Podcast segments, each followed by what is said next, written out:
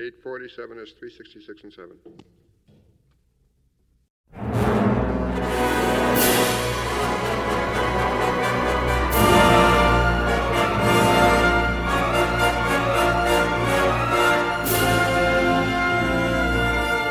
Hello and welcome to A Score to Settle, a podcast about movie and TV music. I'm your host, Brian McVicker. Each episode, I focus on music composed for film and television, whether through analyzing a specific score, taking a deep dive into a particular composer's work, or by way of interviews with guests, both those in the industry and also fellow fans. In this episode, I am continuing my multi part journey into the music of science fiction cinema and its evolving soundscape through the decades. We're now crossing over from the 1970s to the Reagan era, otherwise known as the 1980s. When we last left the genre, a seismic shift had occurred as the unexpected arrival of Star Wars in 1977 and its symphonic score by John Williams harkened back to the sounds of a classical Hollywood era. Previous to this, film scoring during that decade had gravitated towards the avant-garde, pop and R&B trends, cold electronic tones, and concert classical works used as score. Star Wars seemed like a musical rebellion in comparison. Then, in the post Star Wars world, studios began generating a massive amount of both science fiction and fantasy pictures. A list budgets and talents were assigned to what had previously been considered cheaper B list movie fodder. But it was undeniable that audiences wanted to experience escape to other worlds. The science fiction of the 1980s in general was more escapist in tone, as opposed to the heady, subversive, or socially conscious science fiction films that we saw in the 1950s through the mid 70s. And while many mirrored the story and character arcs from Star Wars, there were also plenty of science fiction horror mashups following in the grisly footsteps of Alien, and post apocalyptic flicks in the mold of Mad Max. So, large scale orchestras were back in vogue after quite a hiatus, thus allowing composers the luxury of writing symphonically textured works. And while, as we will hear, this did become the in demand sound for science fiction flicks in the 80s, it wasn't a monolithic style or approach. Electronics were regularly incorporated into the scores and were often featured as solos. Uh, the palette expanded to include strange ethnic instruments and even a choral element voice, no pun intended, in several science fiction scores, as previously choirs were mainly associated with religious epics. So, even while music for the genre had returned towards more traditional orchestral soundscapes, there were still surprises and room for experimentation.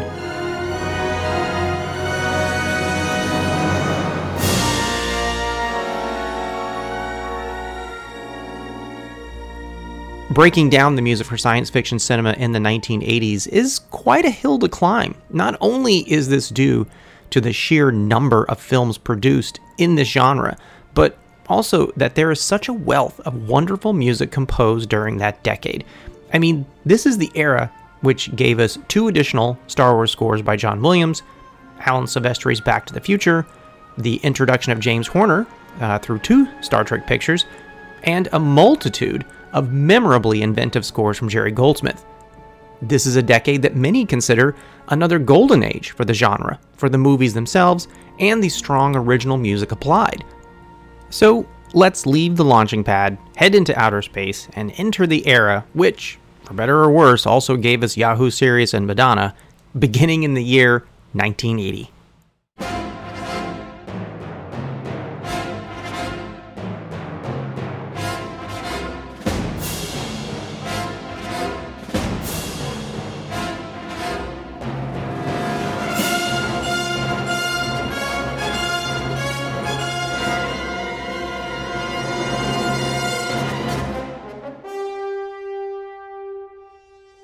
The Empire Strikes Back, also known as Episode 5 in the Star Wars saga, was directed by Irvin Kershner with a story by George Lucas, was the first sequel to 1977's Star Wars, and it ruled the summer of 1980.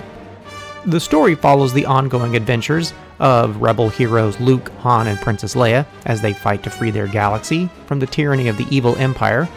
John Williams, of course, returned to compose the music and deepened and expanded on his themes and approach initiated in the original. Arguably, its most impactful musical contribution to the genre and to pop culture overall was the newly crafted militaristic minor key theme for archvillain Darth Vader, and by extension the Empire. While this theme was introduced first in The Empire Strikes Back, it has appeared in all subsequent Star Wars installments. Now it's as familiar to general audiences as the opening fanfare. This is the version of the theme as performed by the National Philharmonic Orchestra, conducted by Charles Gerhardt, on a really great recording of highlights from the score uh, that was uh, recorded and issued uh, around the time of the movie in 1980. So, again, this is music from The Empire Strikes Back, composed by John Williams.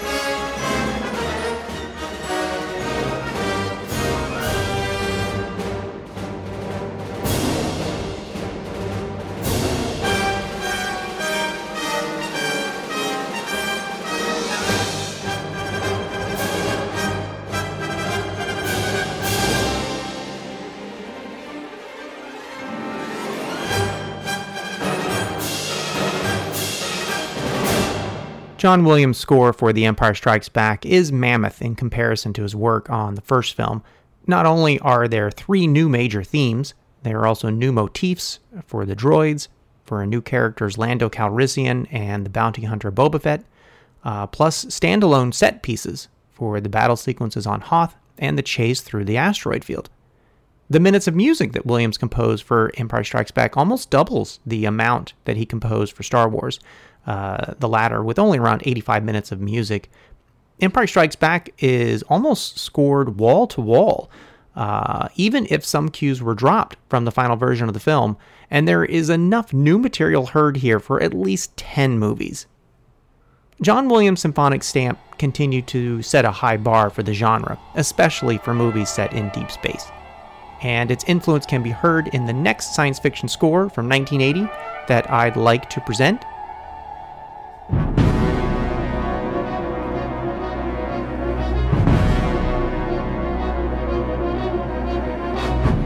this would be Battle Beyond the Stars, produced by Roger Corman, directed by Jimmy Murakami, with music by a very green new recruit to the industry at the time, James Horner.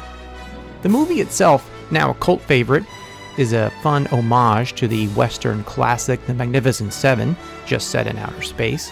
The Magnificent Seven itself is an homage to the Seven Samurai. Uh, Horner, while born in Los Angeles in 1953, studied music first in London at the Royal College of Music, then continued his studies here in the States at USC. By the late 1970s, he had begun writing music for documentaries for the American Film Institute, or AFI, and then soon migrated over to scoring movies produced by the famous B movie mogul Roger Corman. Horner's music for Battle Beyond the Stars showcases the melodic sweep and rich orchestrations for which he soon garnered an ardent following both within the industry and also from fans, uh, and bears influences not just from the swashbuckling uh, style of Star Wars, but also elements from Jerry Goldsmith's music for 1979 Star Trek The Motion Picture. For instance, the iconic blaster beam sound from Star Trek The Motion Picture is utilized by Horner. and it all adds to the goofy charm of the movie. So here's the cue Cowboy and the Jackers from James Horner's score for 1980's Battle Beyond the Stars.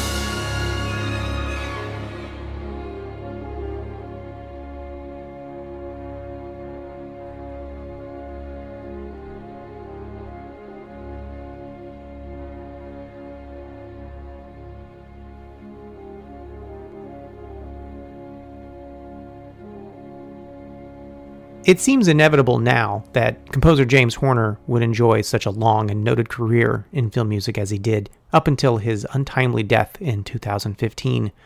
While he primarily navigated a similarly uh, traditional post romantic symphonic arena as did John Williams, their respective styles and approaches were quite different, yet equally effective. We'll hear more from Horner throughout these episodes centering on the 1980s. However, moving on to the next science fiction entry from the start of the decade, we'll hear from a veteran composer whose career predated most of his compatriots at this time. This would be Elmer Bernstein. Elmer Bernstein is a composer who I examined way back in episode 7, focusing on both his jazz oriented scores and his westerns. His film scoring journey began in 1951 and even included two Z grade science fiction pictures Cat Women of the Moon and Robot Monster.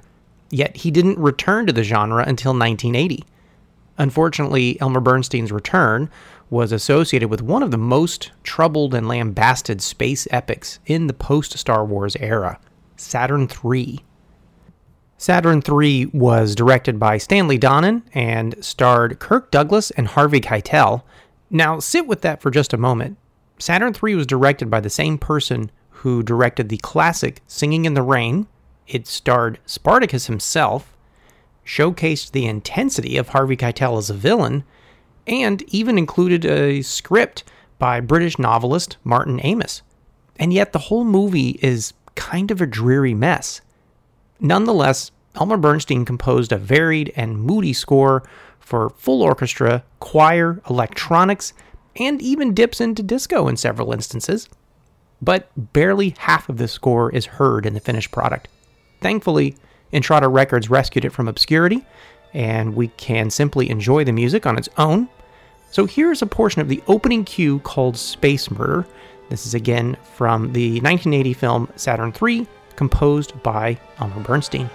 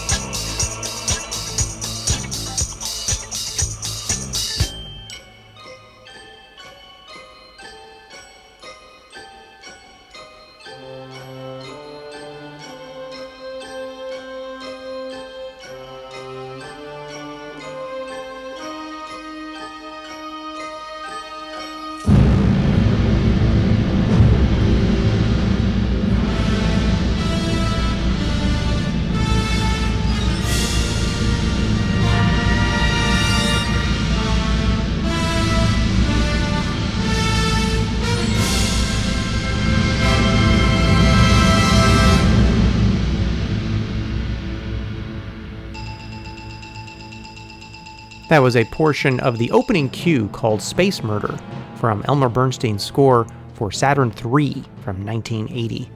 Saturn III began an impressive streak of other genre projects in this decade for the elder statesman Bernstein, from American Werewolf in London to the animated heavy metal and the Black Cauldron, and the, even the 3D gimmicky adventure Space Hunter Adventures in the Forbidden Zone, some of which I will sample soon. In fact, the love theme that he composed for Saturn III, which wound up being completely dialed out in the film, found new life the very next year in Bernstein's sonorous score for the aforementioned heavy metal. And so, while we're on the topic of these unfortunate science fiction pictures which failed to find an audience or friendly critics, this next title later was granted a second life as a popular camp classic not the least of which is due to its prominent placement of music by the legendary flashy rock band Queen.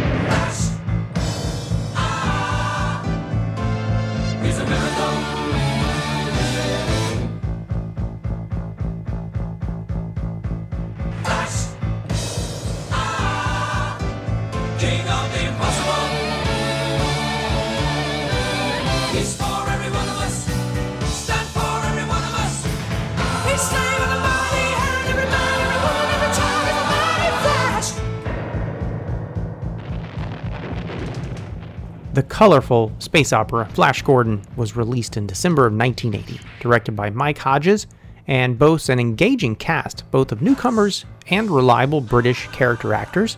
And of course, there is the inimitable Max von Sydow as Ming the Merciless. As expected, reviving the Flash Gordon property into the modern age from its previous life in 1930s black and white serials was motivated by the success of Star Wars. The movie aims for that same epic scope, yet has its own quirky sensibilities, right down to quaint effects and schizophrenic application of music. It could be considered a cinematic descendant of 1968's Barbarella, and possibly the progenitor of 1997's The Fifth Element. The band Queen, led by Freddie Mercury, had been initially hired to provide both songs and score for the film. However, roadblocks were encountered in the latter area, necessitating the last minute hiring of British composer Howard Blake. Blake who really deserves more credit for his work than he usually receives on this film, swooped in to adapt Queen's themes and also add his own, all voiced by the National Philharmonic Orchestra in a rousing old fashioned sweeping style. It all adds up to a really unique sonic cocktail that would be difficult to duplicate. And for an example, here is a short suite of music from 1980's campy, colorful Flash Gordon cues by both Howard Blake and Queen, the cues being The Princess, Dale's Seduction, and Football Fight.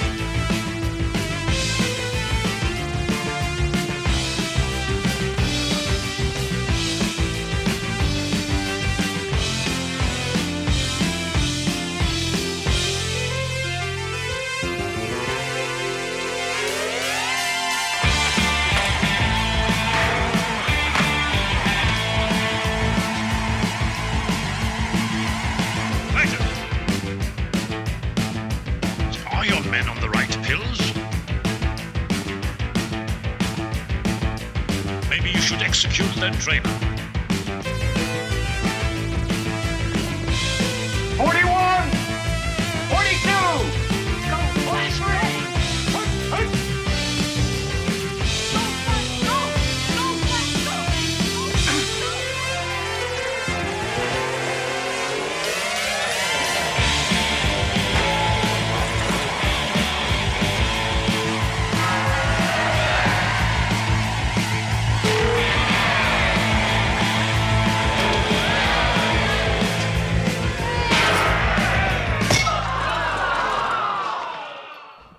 That was a suite of music from the science fiction cult classic Flash Gordon, as composed by Queen with Howard Blake.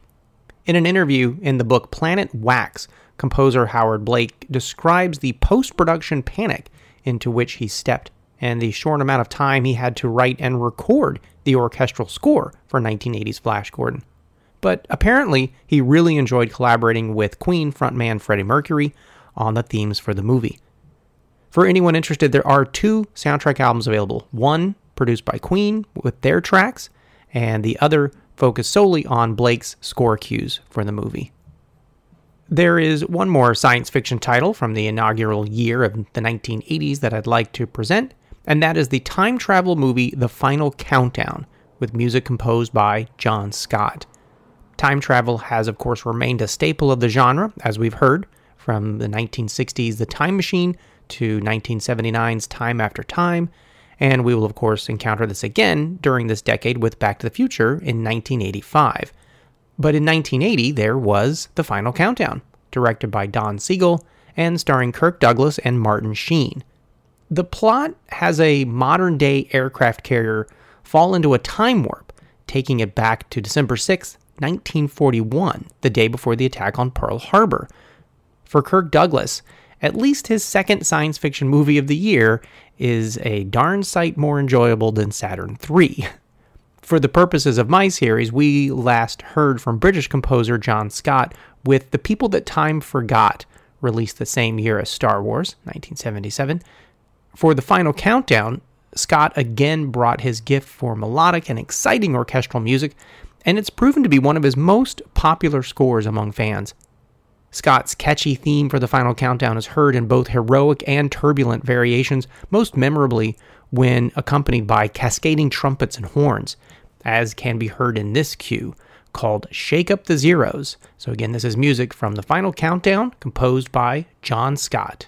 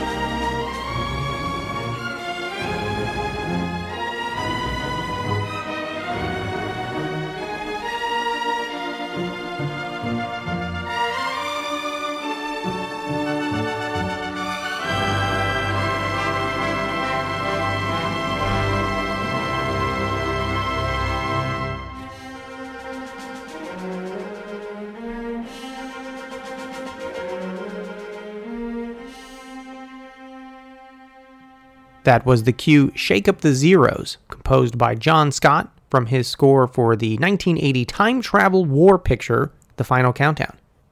An interesting story about John Scott's score for The Final Countdown is that he learned later it had been copied, note for note, in a Japanese drama series with no credit being given to him. Even the main theme had lyrics set against it, and that became a hit on Japanese radio. Scott had to pursue legal action and he was eventually granted one eighth of a share of the royalties. So, progressing further into this decade, 1981 saw the proliferation of science fiction films continuing apace, still through a mix of both low budget and superstar led outer space vehicles, alongside science fiction horror mashups and post apocalyptic dystopias. It's also a year where we find possibly the most overlooked John Williams score in that blockbuster era of his career. And this would be a futuristic science fiction comedy about a pair of robots falling in love. The film, released in December 1981, is called Heartbeeps and was directed by Alan Arkush and starred the idiosyncratic comedian Andy Kaufman alongside Bernadette Peters. Now, it failed to connect with either critics or audiences, and for many years received no album release for Williams' score, not even a new recording of the theme by the Boston Pops.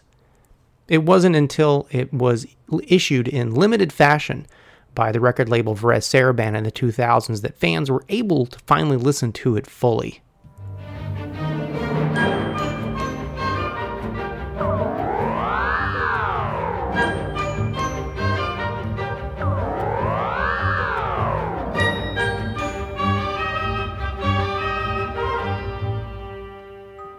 Heartbeeps was composed smack in the middle of one of the most fertile creative periods for John Williams, following on from Superman, Dracula, and The Empire Strikes Back, and leading into Raiders of the Lost Ark and E.T. the Extraterrestrial. It's a charming and light-hearted score, combining orchestra and synthesizers in a way that at times kind of reminds me of some of those Mannheim Steamroller Christmas albums. It's interesting as the synth element really takes precedence in a way not often heard in Williams' scores, making this more akin, perhaps, to how Jerry Goldsmith normally approached science fiction.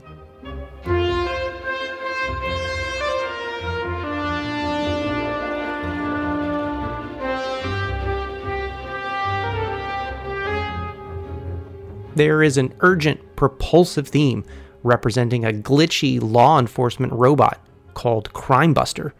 And this is a theme that can become quite the earworm, as with many Williams tunes, so consider yourself forewarned. Here is the cue called Crime Buster from 1981's Heartbeeps, composed by John Williams.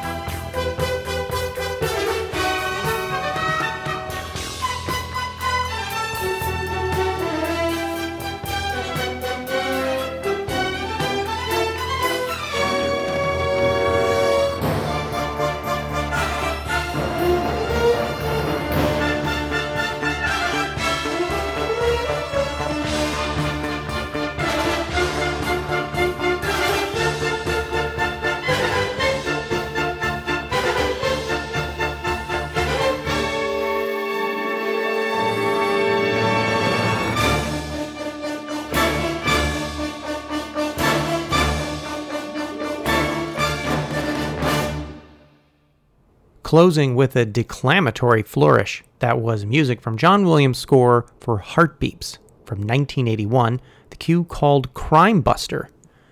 An assessment made by someone else, but which stuck with me, was that this cue was the lighter side version of the Imperial March from The Empire Strikes Back. With the next movie from 1981 that I'd like to spotlight, we're venturing back into outer space, or more specifically, out to the edge of our solar system.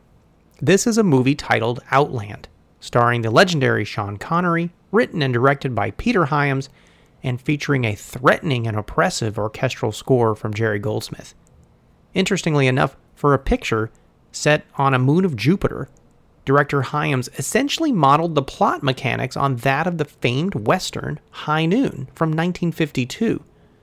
Connery plays an unpopular federal marshal, William O'Neill, on this mining outpost, who is awaiting the arrival of assassins sent to murder him. It is most often noted that the art direction, production design, and cinematography of Outland hew closely to Ridley Scott's Alien from 1979, and funny enough, both contain music by Jerry Goldsmith. Now, Goldsmith was never one to rest on his laurels or recap what he'd previously written, but there are shades of his work on Alien heard in Outland, such as in the very high, dissonant strings, angry brass outbursts, and very few instances of any major key relief from the gloom. Here is a portion of the cue called the airlock, which presents mounting tension around the no nonsense, short descending main motif for the score. And again, this is music from 1981's Outland, composed by Jerry Goldsmith.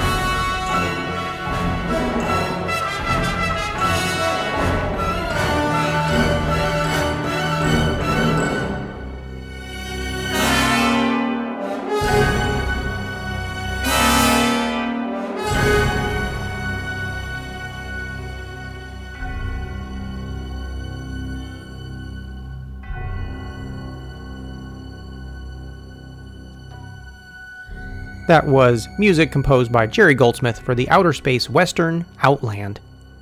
Goldsmith can safely be considered a perennial superstar composer for the science fiction genre, as he was regularly sought out year after year by studios and directors. Science fiction allowed Goldsmith a canvas for his immense talent in bringing modernism, invention, and intensity to every one of these projects. Of course, two years prior, he had topped 1979 with the one two punch of Star Trek the Motion Picture and the aforementioned Alien. And with the large scale orchestral sound still in demand in 1981, with Outland, Goldsmith could continue experimenting within these thickly textured and orchestrated scores. However, by 1983, electronic tonalities would begin to dominate Goldsmith's music for the remainder of the decade, as we'll hear in later episodes. The next two science fiction films will require a return ticket back to Earth, but not a version of Earth that you would necessarily want to visit, as they're both set in a post apocalyptic dystopian future The Road Warrior and Escape from New York. The Road Warrior, aka Mad Max 2, was directed again by George Miller and starred Mel Gibson as Max, plus also has Brian May returning as composer. It was released in Australia in December of 1981 and elsewhere the following year, which is when the movie was renamed to The Road Warrior, mainly because Warner Brothers Studio realized that most US audiences never saw the original Mad Max. Not only was The Road Warrior a bigger success than its predecessor, but really crystallized a new facet to the post apocalyptic subgenre not unlike the many cinematic imitations of Star Wars that we see after 77. After the Road Warriors debut, it spawned its own low budget imitators of grungy, lawless, punk, post apocalyptic action flicks. As I mentioned in the last episode, this is not the same Brian May from the band Queen, but a well known Australian composer who studied piano, violin, and also was a noted arranger for big band music. For this sequel to the 1979 original, May was granted a larger budget for music, embellishing the sparse sound of Mad Max with richer strings, brass, and woodwinds. Thematically, there is new melodic material here for Max, the Gyro Captain, a motif for the Feral Kid, and also for the wicked Lord Humungus, alongside some fierce brass and percussion action cues. Surprisingly, the Road Warrior is bookended by a melancholy string elegy, heard under the opening montage sequence and then the scenes of denouement, denoting kind of a lament for civilization and humanity. Here is that melancholy string elegy theme composed by Brian May for 1981's Mad Max 2 The Road Warrior.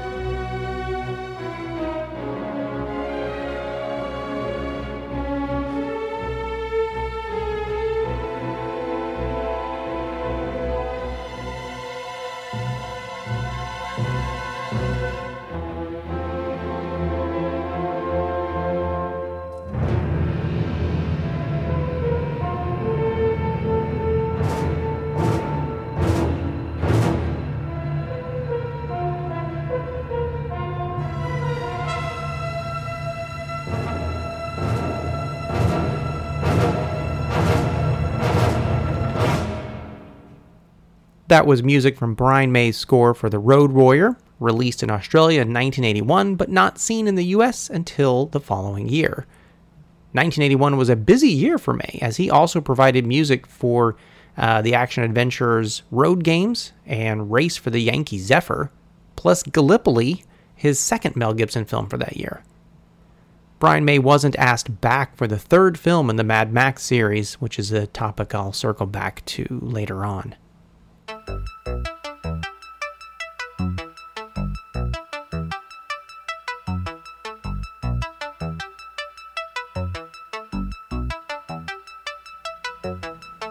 The second film from 1981, set in a post apocalyptic dystopian future that I'd like to musically spotlight, is Escape from New York. Directed, co written, and co scored by the iconoclastic John Carpenter and starring Kurt Russell. The movie is set in and around the island of Manhattan of the future when it has been converted into a maximum security prison. Kurt Russell plays federal prisoner Snake Plissken whose own freedom is dependent on whether he can rescue the President of the United States from Manhattan. As a creator, John Carpenter is most often associated with the horror genre, seeing as how he kickstarted the slasher movie with the original Halloween in 1978, followed later by The Fog and Christine. However, his inaugural cinematic intro was through science fiction, via 1974's Dark Star, and he continued to return to the genre, usually laced with horror. For example, The Thing from 1982, They Live from 88, and Ghosts of Mars from 2011 all can be considered science fiction horror mashups, maybe somewhat similar to how much of director David Cronenberg's cinematic output threads horror into science fiction. What adds to Carpenter's filmography is that he often composes the music as well, his heavy utilization of synths and electronic instruments from the beginning set its own template uh, that became mimicked, not unlike the template set for science fiction via the symphonic strains of Williams' Star Wars. Carpenter collaborated often with Alan Howarth, a sound designer who programmed and synchronized the synths and drum machines on the Escape from New York score. Here is the main title from Escape from New York, composed by John Carpenter.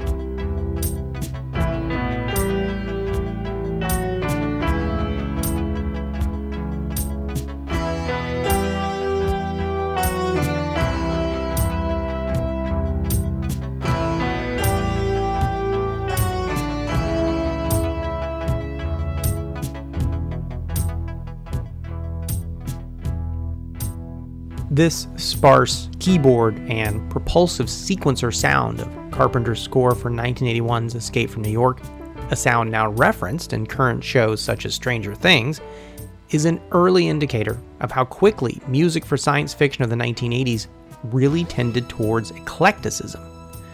Yes, the traditional classical orchestra had made a triumphant return, but hiring an orchestra is expensive and it's not affordable to all productions. Hence, synthesizers were often considered more cost effective. Plus, if we listen way back to the 1950s, electronic tonalities have often accompanied future set storytelling. So this example is really just continuing that sonic lineage. What will emerge during the 1980s science fiction cinema is a conversation between the acoustic and the electronic. On occasion, a duet, while at other times, a monologue by one or the other.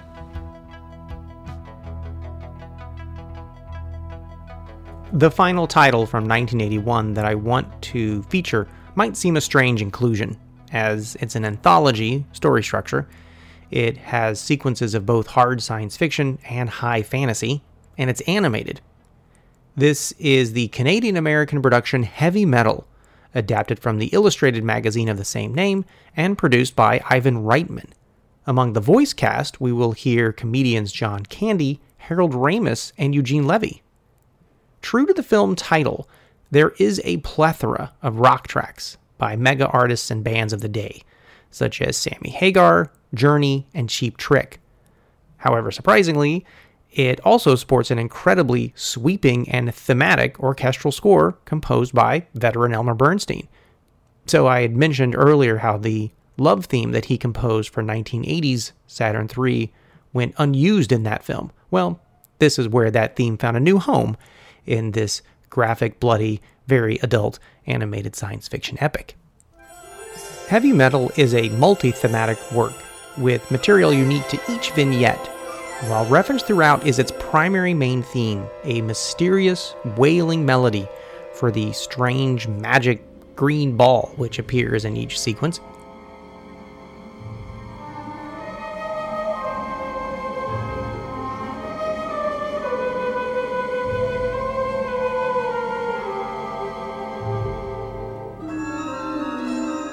The score allowed Elmer Bernstein also to begin his long association with the instrument called the Ondes Martenot, invented in 1928 by a French cellist and radio telegrapher, which showcases a sound not unlike the theremin, yet more nuanced. Bernstein also utilized the 96 member Royal Philharmonic Orchestra alongside the London Voices to provide an unexpectedly rich grandeur and depth to the, ama- the animation. This grandeur is most evident in the final vignette entitled Taarna. Here is the cue Flight to Temple from this vignette, all from Elmer Bernstein's score from 1981's animated Heavy Metal.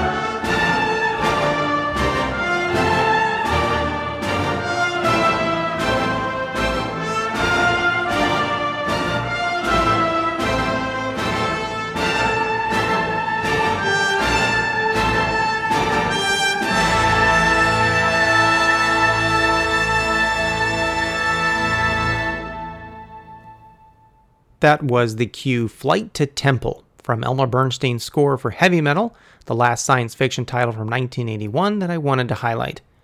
As an aside, at this stage of Bernstein's long career, he was several years into his comedy phase, often being hired by Reitman to provide straight faced music to the comedy films he produced or directed, such as Animal House, Meatballs, Stripes, and Ghostbusters. Bernstein was also everyone's top choice for comedies following 1980's disaster movie parody Airplane. Science fiction and fantasy projects such as Heavy Metal proved to be a welcome change of pace for the stalwart composer who brought his strident, tuneful swagger into outer space, and he described the genre as a composer's holiday. So, to keep this episode's runtime at a manageable length, I'm going to close out with some selections from 1982, a year that many fans consider to be a cinematic high point for the genre. In fact, if I was to expand the scope uh, of the episode by focusing uh, beyond science fiction, there would be no shortage of musical riches to include from just this single year. For example, Conan the Barbarian, The Beastmaster, The Dark Crystal, Sword and the Sorcerer, the Last Unicorn, and Secret of NIMH all have wonderful musical accompaniment. However, even restricting myself to science fiction, there are five movies that I'd like to spotlight. To begin, we're returning to the depths of space in the 23rd century and to the big screen adventures of the OG crew of Star Trek, the original series crew, in Star Trek II The Wrath of Khan, directed by Nicholas Meyer with music composed by James Horner.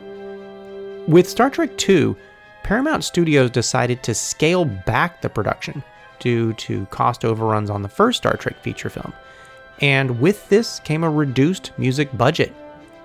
Horner's symphonic sweep on a shoestring budget that graced Battle Beyond the Stars two years earlier had really impressed writer director Nick Meyer. And he hired the still burgeoning composer to think nautical to treat outer space as an endless ocean, and the starships like Spanish galleons of the old world. The result is an effusive symphonic confection, full of melody and energy. It's interesting, though, that Meyer requested such an old fashioned musical approach, something more akin to a 1940s pirate movie. But this kind of falls in line with his choice of Golden Age composer Miklos Rozsa to score his previous film, 1979's Time After Time. One wonders, though, if there had been no Star Wars to resurrect the classical Hollywood symphonic style, would Nicholas Meyer have been the lone creative force asking for this sound from his composers? Here is the special 45 RPM edit of the main and title cues. Again, this is music from Star Trek II The Wrath of Khan, composed by James Horner from 1982.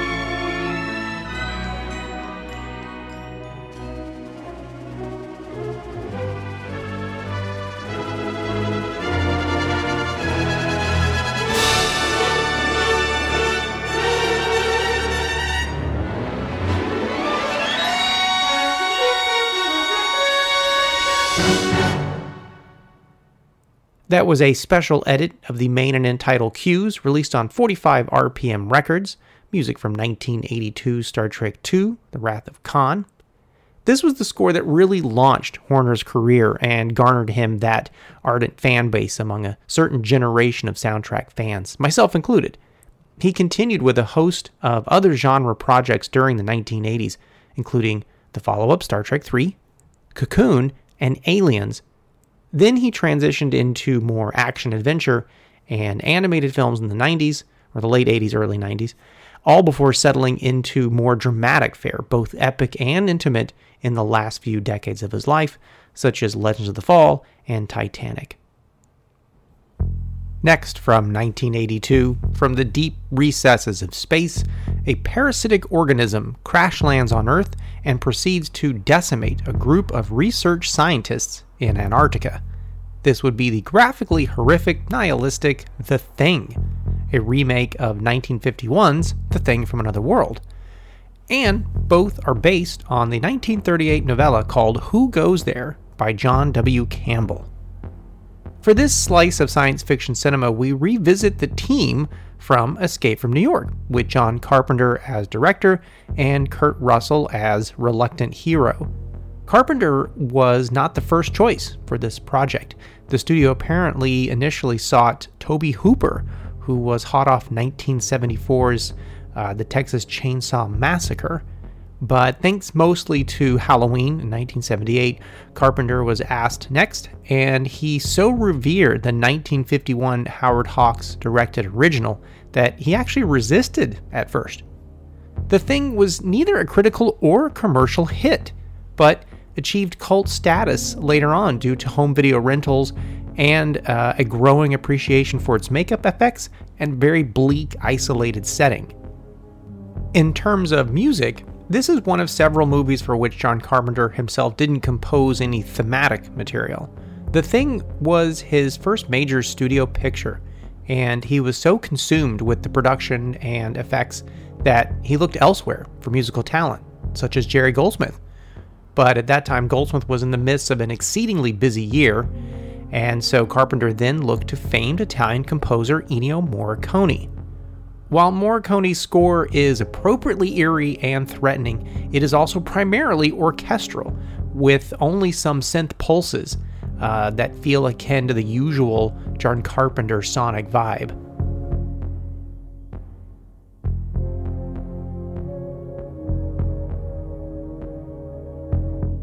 Here is the cue called Shape, with keening strings amid solos for wandering clarinet and piano. So, again, this is music from 1982's The Thing, composed by Ennio Morricone.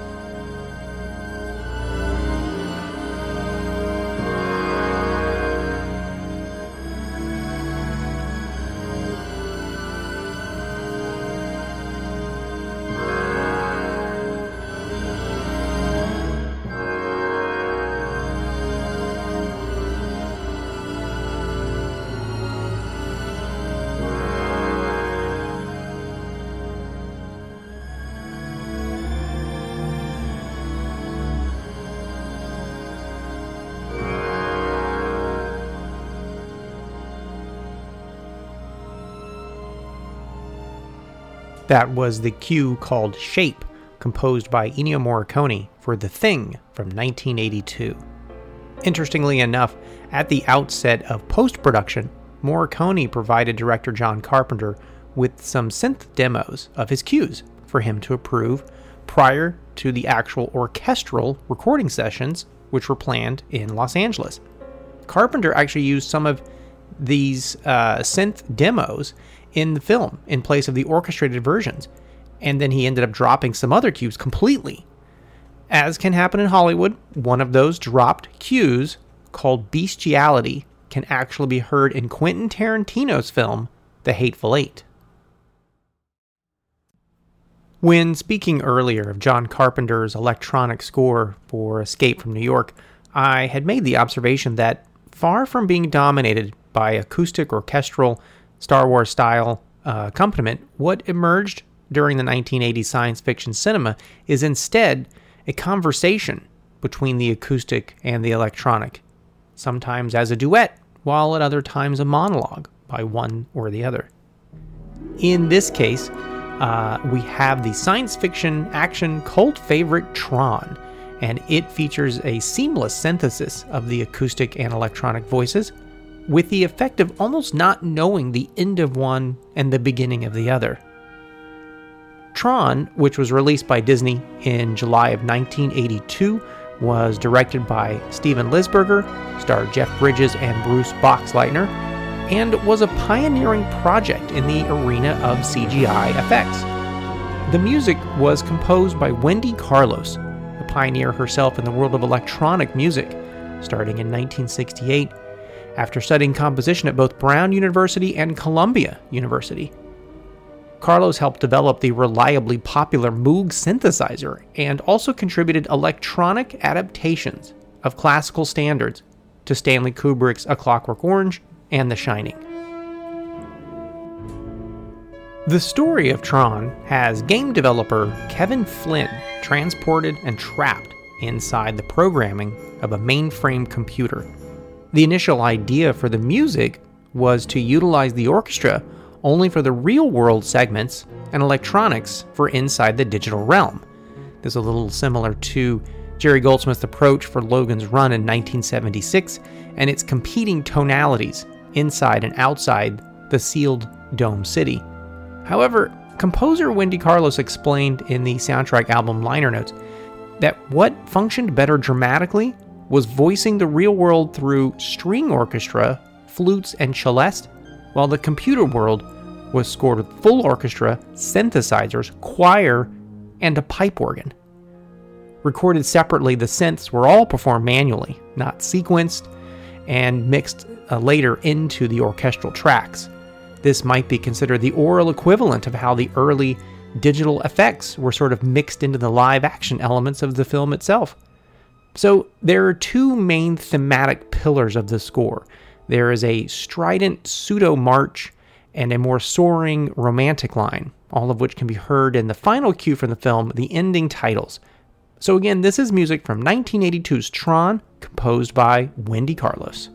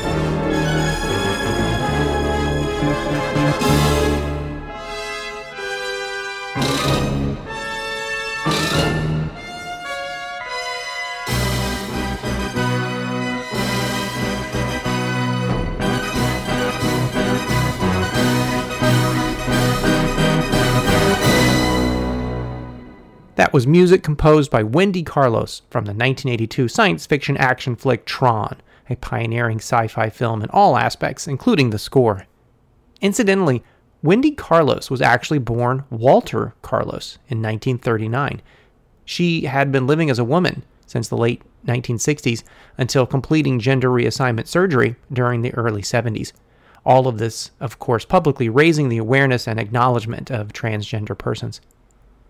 Lastly, the 1980s rock powerhouse band Journey contributed two tunes to Tron the song's Only Solution and 1990s theme, which was certainly a shrewd decision to connect this film to youth culture even beyond the focus on video games. Advancing to the penultimate science fiction title from 1982, I think we find some intriguing parallels between it and Tron. Both films employ the talents of designer and concept artist Syd Mead.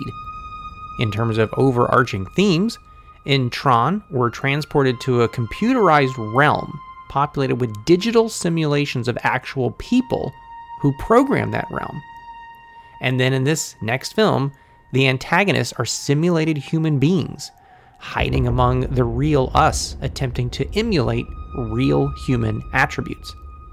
This would be the cinematic science fiction milestone Blade Runner, directed by Ridley Scott and starring Harrison Ford and Rutger Hauer. The story of Blade Runner is based on the 1968 novel Do Androids Dream of Electric Sheep, written by Philip K. Dick and adapted by Hampton Fancher and David Peoples.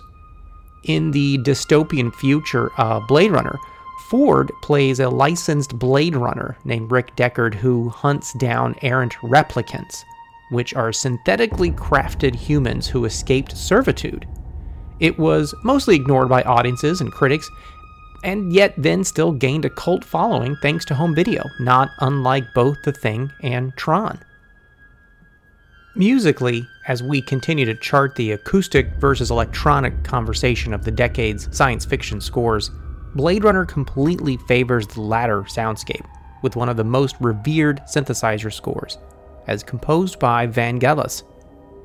Greek musician Vangelis had previously produced popular studio albums of synth work and was awarded an Oscar for his Chariots of Fire score from 1981. His music for Blade Runner bathes the film in swelling synth chords, lonely melodic ruminations, and threatening percussion and bells. It sets the contemplative mood just as much as the perpetual rain dousing every scene. As an example, here's the cue called Los Angeles, November 2019, as performed by Edgar Rothermich uh, from a re recording of this score that was done in 2012. It was a very faithful re recording. So, anyway, this is music for 1982's Blade Runner, composed by Vangelis, and a performance by Edgar Rothermich.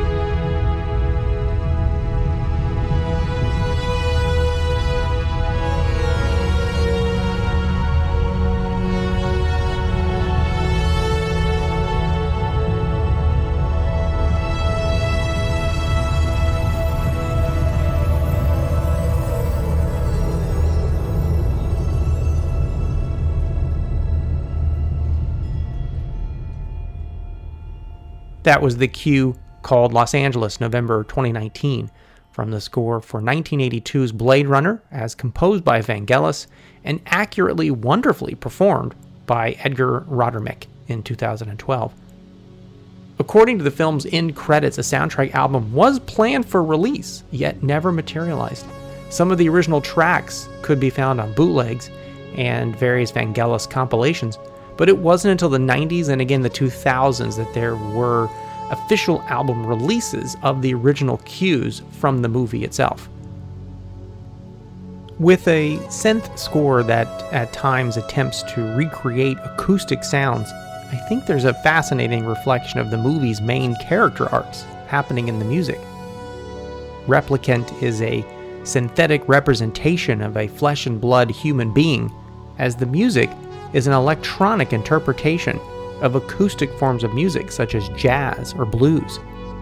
It's as if the synthesizers have a memory of what a real bass, drums, and trumpet sound like, but can only reproduce the sound within digital vocabulary.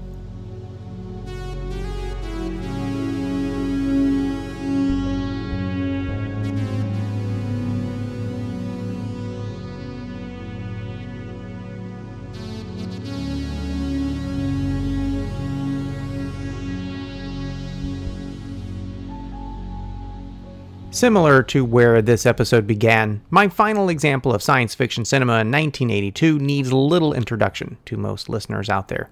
I'm closing out by bringing us full circle back to composer John Williams with his score for E.T. the Extraterrestrial, directed by Steven Spielberg, written by Melissa Mathison, and starring Henry Thomas. It was the most moving and uplifting movie of that year, accepted across all demographics and the highest grossing film until Jurassic Park thundered along in 1993. The story follows the little abandoned extraterrestrial called E.T. as it befriends a young boy named Elliott who also feels neglected and unseen. As with all Spielberg movies, music is key to understanding its point of view and connecting emotionally to it as it unfolds. Williams' Oscar winning score so enriched E.T. that Spielberg even recut the final reel to the cues as Williams recorded them instead of cutting the music cues to fit the scene lengths. E.T. features a wealth of thematic and motivic material, mostly centering around the character of E.T., whether a personal theme for the alien, one for its flying abilities, another representing E.T. and Elliott's connection, and also a subtle, sinister theme for the scientists that are pursuing ET. Williams' music asks us to trust and believe in ET, and it provides the tether that lets us feel wonder, joy, and sadness right alongside the character of Elliott on his journey. From the recent 2 CD album release from La La Land Records, I'd like to play the alternate version of the end credits for E.T. the Extraterrestrial, which includes several of the major themes in a suite format. So, this is music composed by John Williams for E.T. the Extraterrestrial from 1982.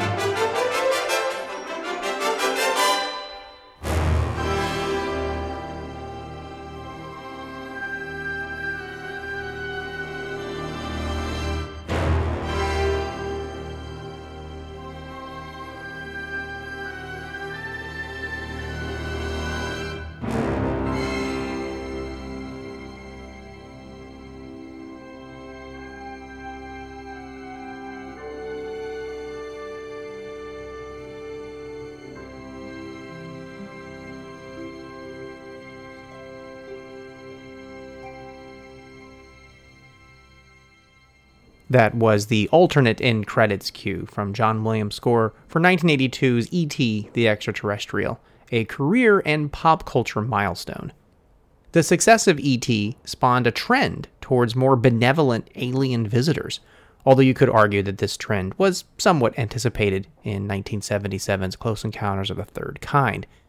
In subsequent science fiction movies such as Starman and Cocoon, the visiting aliens were friendlier than seen in previous decades, uh, which could be tied to a general sense of optimism in the 1980s here in the United States.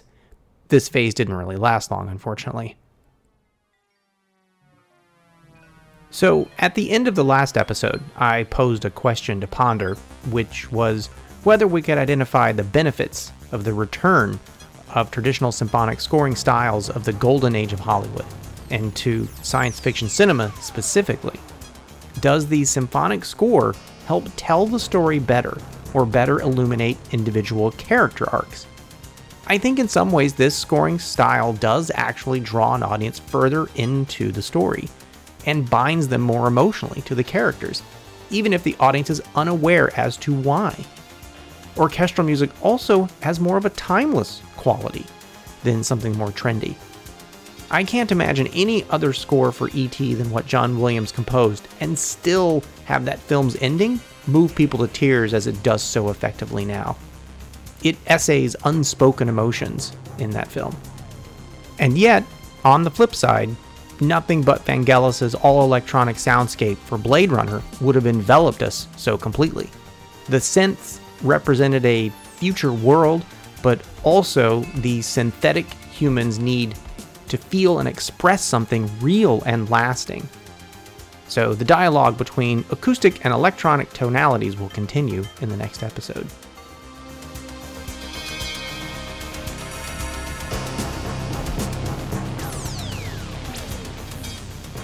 I want to thank everyone for listening today to this episode of the podcast. I surely hope that, while extensive, this continues to be an enjoyable and enlightening exploration for everyone into the music of science fiction cinema through the decades.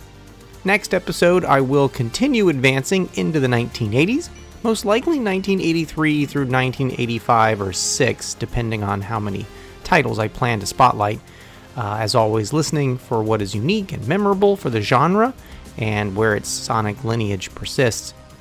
Music heard in this episode was from the following films The Empire Strikes Back, Heartbeeps, and E.T. the Extraterrestrial, all composed by John Williams. Outland, composed by Jerry Goldsmith. Flash Gordon, music by Queen with Howard Blake. The Final Countdown by John Scott. Battle Beyond the Stars and Star Trek II The Wrath of Khan both composed by James Horner. Mad Max 2 The Road Warrior, composed by Brian May. Saturn III and Heavy Metal, both composed by Elmer Bernstein. The Thing, composed by Ennio Morricone. Blade Runner, music by Vangelis. Escape from New York, composed by John Carpenter. And Tron, composed by Wendy Carlos. If you'd like to send any comments or questions, you can email the show at a score to settle podcast at gmail.com. Find the blog at scoretosettle.blogspot.com, on Facebook at facebook.com slash a score to settle, and on Twitter at score to settle pod. That's score, the number two, settle pod. If you listen to the show by way of iTunes, feel free to leave a rating and review. That's always appreciated, and you can get a shout out on the next episode. And of course, the show is also available to listen to on Spotify. Thanks again for listening.